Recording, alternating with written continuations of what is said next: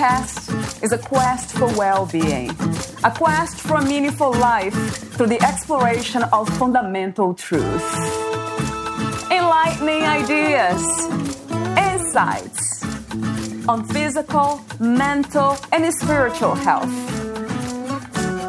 The inspiration is love.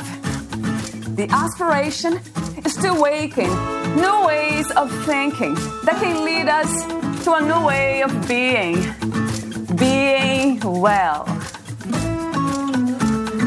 Some of the topics are addiction, fear, faith, self compassion, relationships, codependency, emotional intelligence, and more. Welcome to Body, Mind, and Soul Healing Conversations.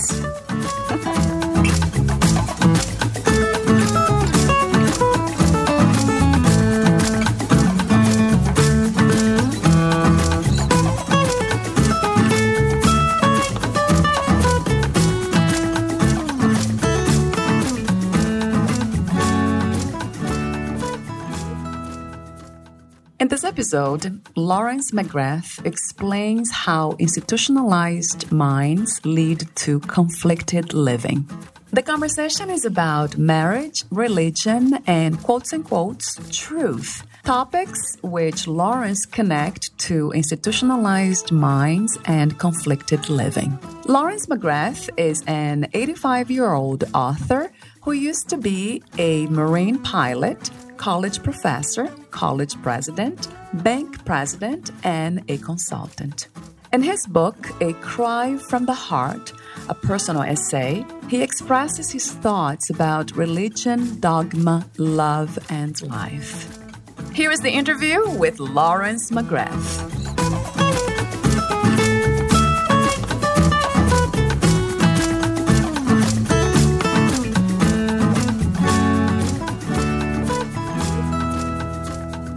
Welcome back, Lawrence, and thank you again for your collaboration and support to this podcast.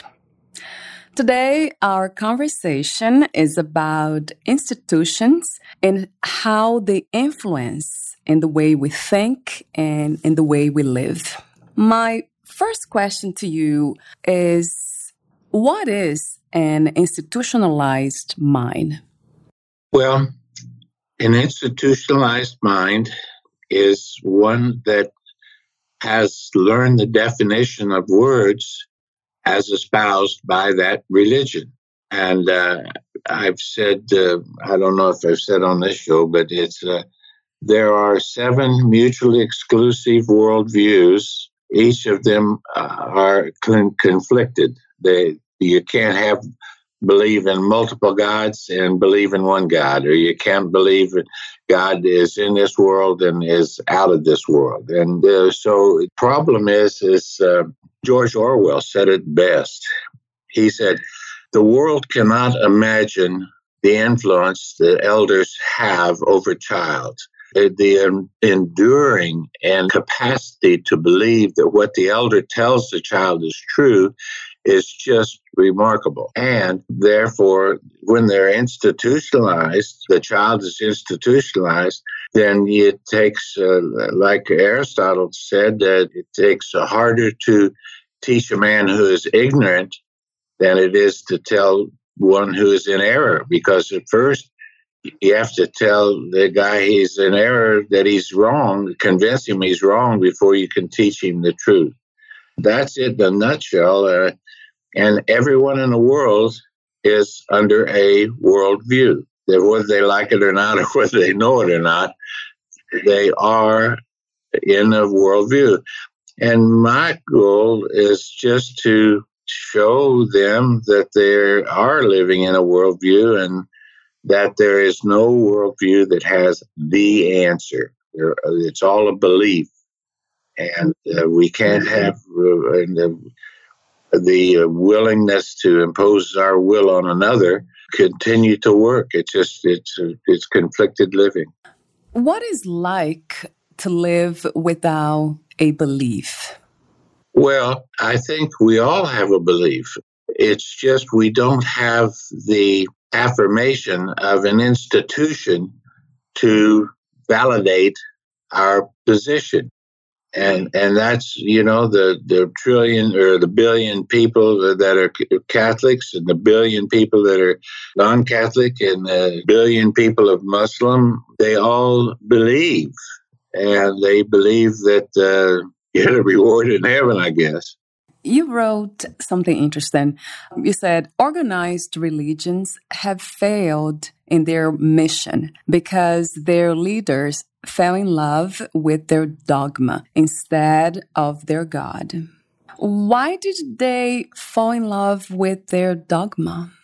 Oh, lots of reasons. Uh, pride in position, uh, power, uh, in, true belief. Uh, they just were ignorant of the facts and, and um, they just did. Uh, an example uh, the virgin birth. Okay, at the at the, the six thousand years ago, a book was written called Gilgamesh, and it's the first novel that we, we have in history. And uh, the there were many gods, and the God uh, uh came to Earth and inflicted uh, a son on a woman, and um, and his name was Gilgamesh, and he was half God, half man. Well the civilization continued with that philosophy that their gods were either totally in heaven, they were inflicted on earth by gods, and uh, or then, uh, like Caesar, he uh, earned the right by his power and uh, glory that he became a god. And that's the institution that the founding fathers of Christianity had, that still they had to believe that uh,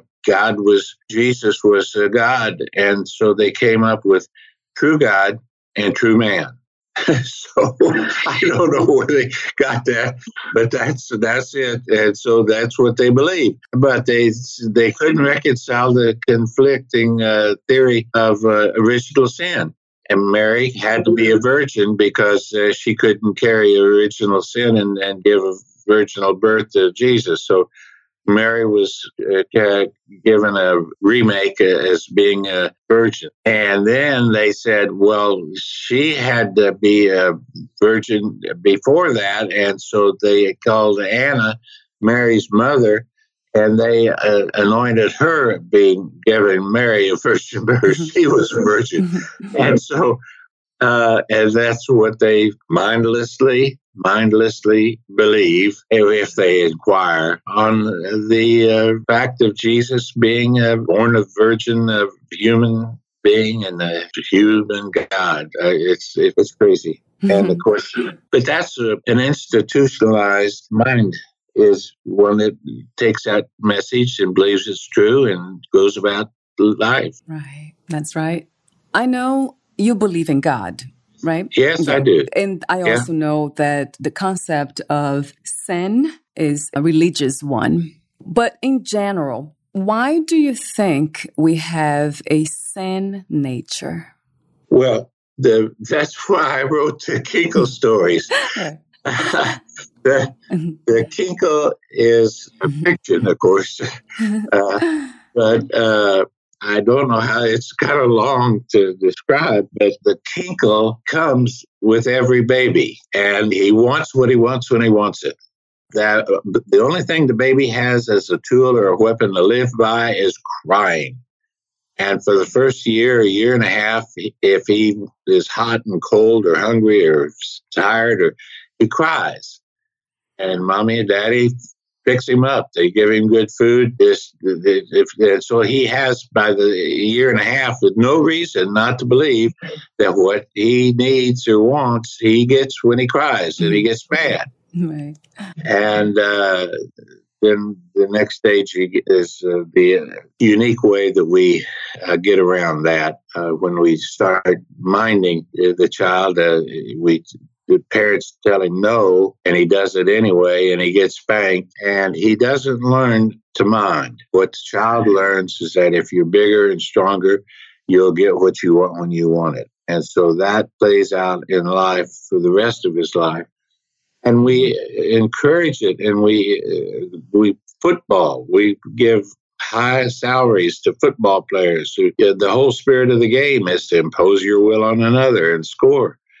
It's crazy. We have institutionalized the definition of words to the point where they they don't even make sense anymore. Right. What do you think or what do you believe needs to be changed? Well, unlike you, I have been cursed or rewarded with the desire to go to the root cause. And for me, to, I'm taking on the whole world.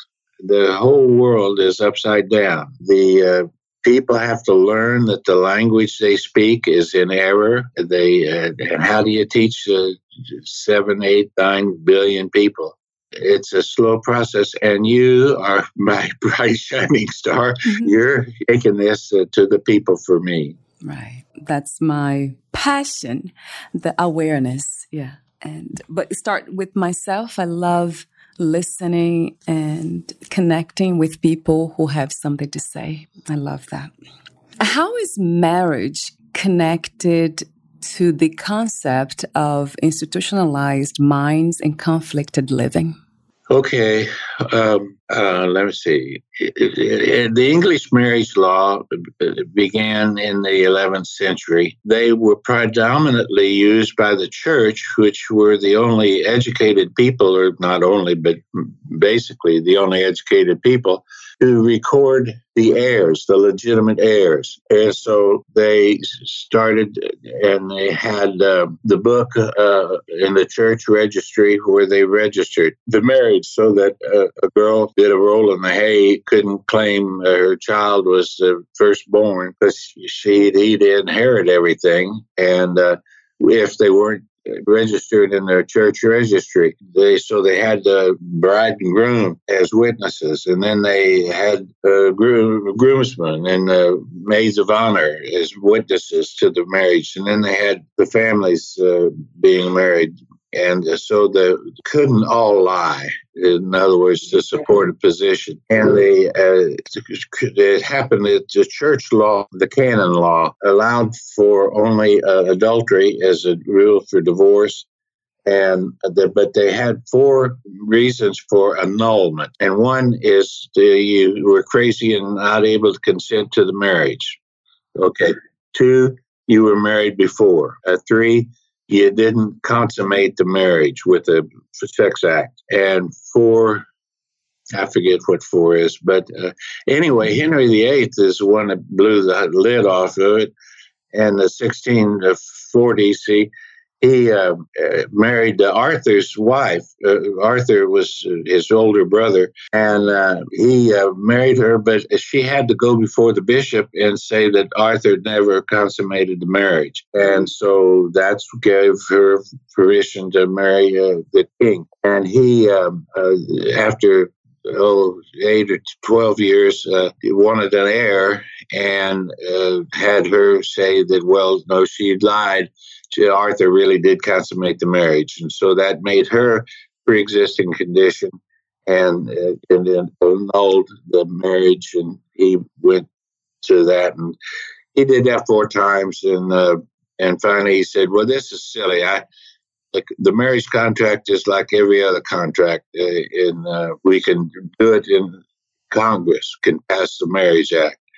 And so they did. And, and, and not Congress, oh Lord, their House of Parliament passed the, the Marriage Act. And they, they brought the canon law with them and they they interpreted and of course then we exported it to America and America had it all uh, the same way that's the sum and substance of the marriage that we have there I've read some place there 20% of our population are not genetically fixed as to male or female. And so these poor people are ostracized.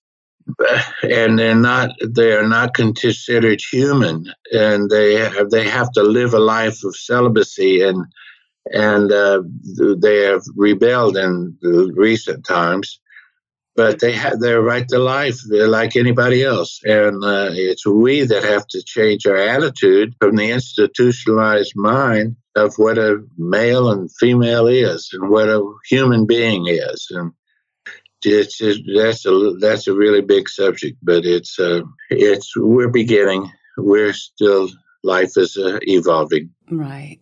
That's that's right. So what is happening is that we have we have been living through concepts instead of uh, intuition or our own thinking. We are not thinking for ourselves. That's what I hear you saying over and over, and that's causing a lot of problems.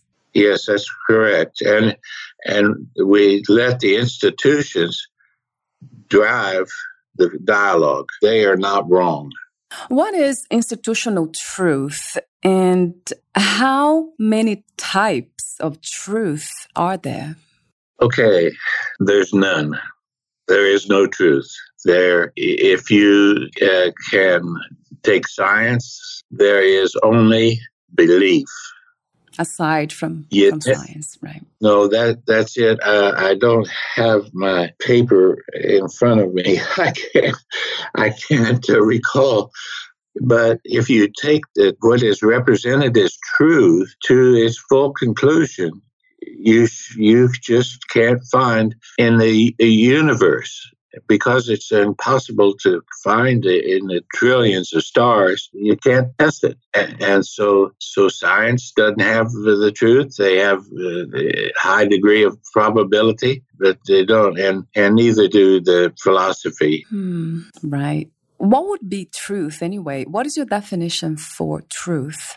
Uh, well, truth is stating a result from applying given facts, and that is the truth. You, if you can say one and one and two, uh, then you put one and one on the paper, and it says two, and that's a fact. That's the truth. But it's only a truth if you are agreeing in the in the principle of ten uh, as a number. Uh, you see, if you used the three as a one, two, three, and you start over again 11, 12, 13, 21, 22, 23, then that is different. And, and uh, you have to agree on the, what, what the facts are.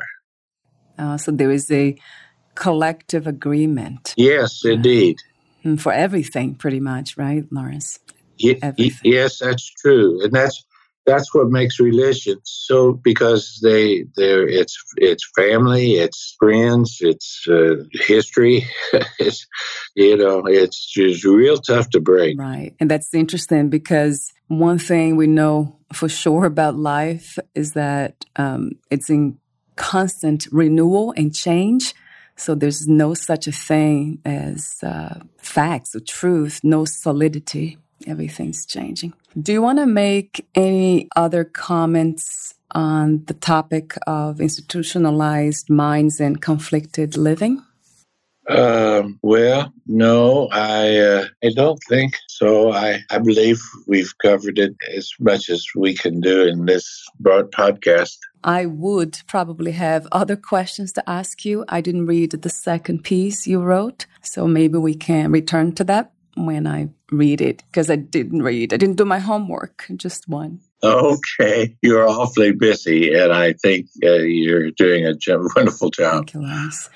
I'll be asking you now some questions related to life in general, well being, spirituality. Are you okay? Yeah. My first question is What is to be one's best friend? To uh, be there and uh, and count on it, him or her. I think that's the thing for being a friend. You know, there's a definition: of a friend that knows all about you and likes you anyway. right. Um, and what would be like to be your own best friend? Well, it seems impossible. I don't know. That's far from my mind. I haven't ever thought about it. What makes you laugh? Laugh. yeah. Besides the question itself. well, I guess I don't know. Just uh, the incongruities of life, the inconsistencies. I laugh at myself a lot. Mm-hmm. yeah, I hear a lot of that from my guests. Like, you know, I make fun of my own self.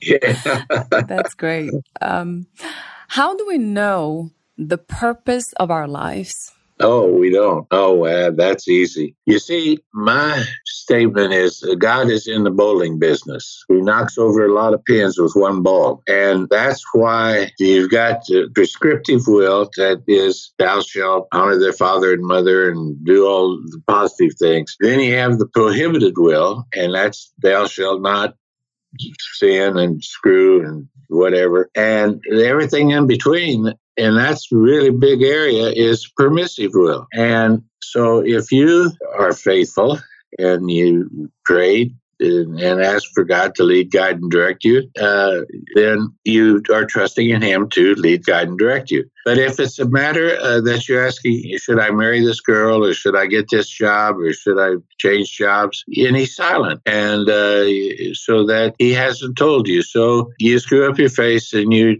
make the best decision you can, and then you go go forward with it. Well, there you can't be wrong you can't make a wrong decision. You cannot accomplish your goal, but that is not a wrong decision because you have been faithful to your God to have Him lead, guide you, to direct you, and you know He got from you your faithfulness. And so you don't know how He used you to accomplish His purpose. Right. What about those who don't believe in God? Well, they're just out there on their own, and uh, I wish them well. They, but they don't have any answers maybe that the voice within is the voice of God. Maybe they're listening to that voice without believing in a God. That could be that could happen too, right, Lawrence? Yes, that's that's certainly true, and uh, a lot of things we apply to God uh, don't necessarily apply to God. So, yeah. The next question is: What is to know oneself? What is to know yourself? Well, uh, you know your strengths and you know your weaknesses, and uh, you try to work in the area that uh, calls on your strengths and not work in the area that calls on your weakness. Uh, this has been very, very hard for me. Uh, but uh, you you got to have confidence in yourself. You you manifest that. You have the confidence that you're doing something and that's good. And uh, I think uh, I felt that way 20 years ago. But anyway, that's know know your strengths and weaknesses. That makes a lot of sense to me. If you were to have one meal every day for the rest of your life, what would that be? Yes. One meal. Well, uh, let's see. Uh, we're mm-hmm. into the meatless hamburger right now. Oh, good. we we like that. It's very good. Uh, beyond meat. It's healthy. Yes, yes. With French fries or? No, no. Oh, Oatmeal. Good. That's good too. Oatmeal. A lettuce salad it would be good. You're not. You're going for healthy foods. If you were to have one meal would be a healthy one, not a pleasurable one. Yes, I think so. But at our age, a healthy meal is uh, tasty. we, yeah, like they are, I, I, agree. I agree. Yeah, I eat very healthy, and I think that they are very tasty. The foods I eat, natural. Just being by being natural is just the best. Do you believe in miracles? Well, yes, I, I have to say yes. Mm, why? Well, I'm I'm a result of a miracle. Mm. I'll send you that right. story. I'd love to read that. Mm. I was a fighter pilot, and uh, I had uh, three students on a night mission. The sheer force of nature closed a cloud bank uh, along the Gulf Coast and for 100 miles inland. And I had radio failure, and it's a hair raising story, but I landed at uh, an airport in San Antonio. And uh, on the rollout down the runway, the four man ran out of fuel and turned on the taxiway. The three man ran out of fuel, and I flamed out as I entered the chocks. Wow. Um, yeah. it was amazing. yeah, so that was a miracle, right? Hmm. Yeah. Do you recall the um, the landing on the um, Hudson River? In New York. I think the pilot's name was uh, Sully. Yeah, what do you think about that landing, that decision he made? Oh well, I thought he did a good job as a pilot. He he took the facts and uh, he went with them. I, if you saw the movie, they they exonerated him. oh, it's not really. It was not really how it happened. The movie I watched, the movie. Yeah. Yeah, but it, it uh, the uh, it took 18 attempts for the pilot to duplicate the, the thing where he landed, but uh, Sully told him they didn't practice that. he had to do it right then, and so it, it was very good. He did, he did. I think he had training, uh, for what I heard. Yeah, he was a well trained uh, pilot. Oh yes, I think so. I think all the pilots uh, are very well trained, and uh, yeah, we and they've got a lot of good equipment. I, I flew planes that were closer to Eddie Rickenbacker's World War One, but uh, they've got you know just really good r- radar and radios and Right. everything. That was the only experience you had, uh, Lawrence, with um, failure um, as a pilot. Oh, oh no. Oh no, No. there are others. oh my Yeah. God. Yeah, it's an unnatural condition. Mm. What a dangerous profession. My class started with uh, 68 uh, pilots, and in four years, half of them were dead, and it was peacetime. And uh, so it's it's not a natural Right. condition. Why did you choose to become a pilot?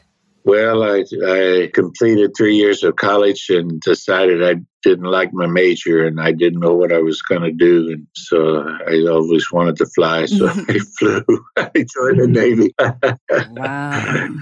Typical brain dead kids. Right. I have two questions left. If you knew for sure that you would die tomorrow, what would you do today? Well, I pretty much live uh, each day that way and uh, would make sure my wife knew where everything was and uh, just have dinner and go to bed and look forward to tomorrow. Nothing different? Lawrence, you wouldn't do anything different today? No, oh, I'd probably call the kids and wish them goodbye. Right. That makes me think about life being this um, mysterious, you know, journey. We don't know when we're going to die, so it's a good practice to say to people we love that we love them, or the way you define love, um, that you you have been grateful for their love and appreciative of. I like that. And my last question is: What are three things about life you wish everyone would know before they die? Well, I wish that they would know that uh, the language is uh, tricky, that they can't know it all, they can't have it all. Life's complex and big, and uh, I hope that they would learn that they couldn't impose their will on another. That's what I want. That's a powerful lesson uh, or advice or way of living or practice. I would say acceptance. If we could accept more the way other people are, the way life is, I think would live a more peaceful life. Yes, yes, it's very, very Yeah, definitely. like you're saying, instead of imposing, trying to change what we cannot change. Yeah. Thank you so much, Lawrence, for this conversation again. Um, it's always very genuine. It always makes me feel peaceful at the end. Oh, good. I'm glad. I'm very, very glad. I hope the listeners enjoyed. Thank you. Where can we find more information about you? How can the audience um, be in contact with you if they want to? Uh, just email me at uh, lawrence at 1317 at gmail.com. Thank you so much again. I'll talk to you soon. Okay. Thank you, Lawrence. Bye.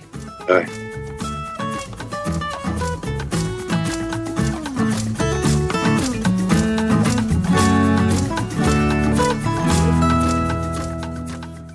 You for listening. To learn more about Lawrence McGrath, please visit the page fitforjoy.org slash authors. To learn more about this podcast, please visit fitforjoy.org slash podcast. I want to thank the Patreon members Lawrence McGrath, Mark Basden, Terry Clayton, and Aidan Vickrock. Thank you again for listening, and bye for now.